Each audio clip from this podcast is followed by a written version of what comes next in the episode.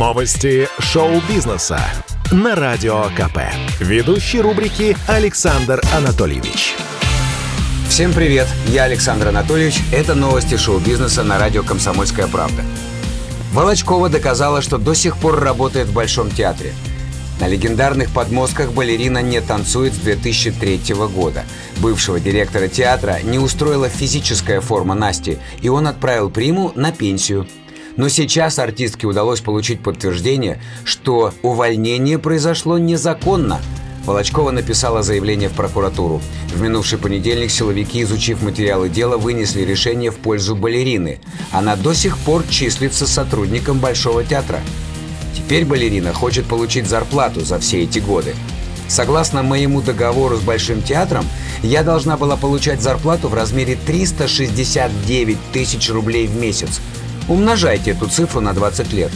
И сумма долга большого передо мной с каждым месяцем растет, прокомментировала ситуацию радио КП Анастасия Волочкова. По словам балерины, главный театр страны задолжал ей более 95 миллионов рублей. Первое заседание суда по этой балетной тяжбе состоится 8 сентября.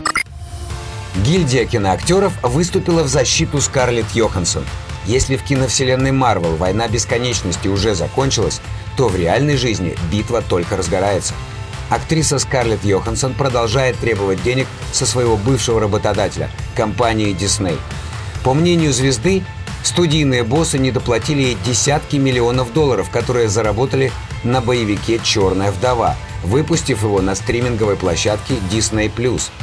В ответ киношники выпустили комментарий – Мол, индустрия и так в тяжелой ситуации, прокат едва не умер, а Скарлетт, вот нахалка-то, еще и каких-то дополнительных отчислений требует.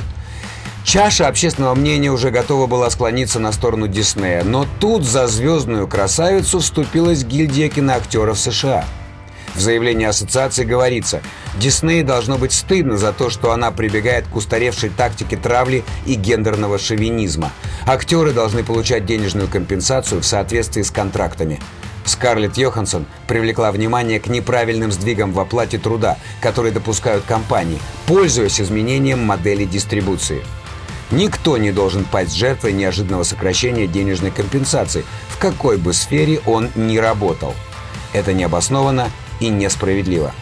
Дисней и другие компании преуспевают и точно могут выполнить свои обязательства перед актерами, чьи таланты приносят им прибыль. В общем, битва продолжается. Радио «Комсомольская правда» запаслось попкорном и следит за развитием событий. Создатель «Майора Грома» рассказал, за сколько продал фильм на Netflix.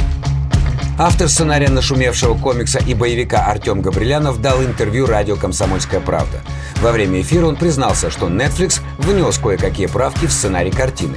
Ну, была одна такая вещь. Один из героев не очень лестно отзывался о Пекине, и нам сказали, что лучше этого не делать, потому что, ну, с одной стороны, вроде это просто персонаж говорит, но все равно это какой-то негативный оттенок как раз дает для зрителей тех же самых Китая. Поэтому, да, мы, мы чуть-чуть поменяли там эту реплику.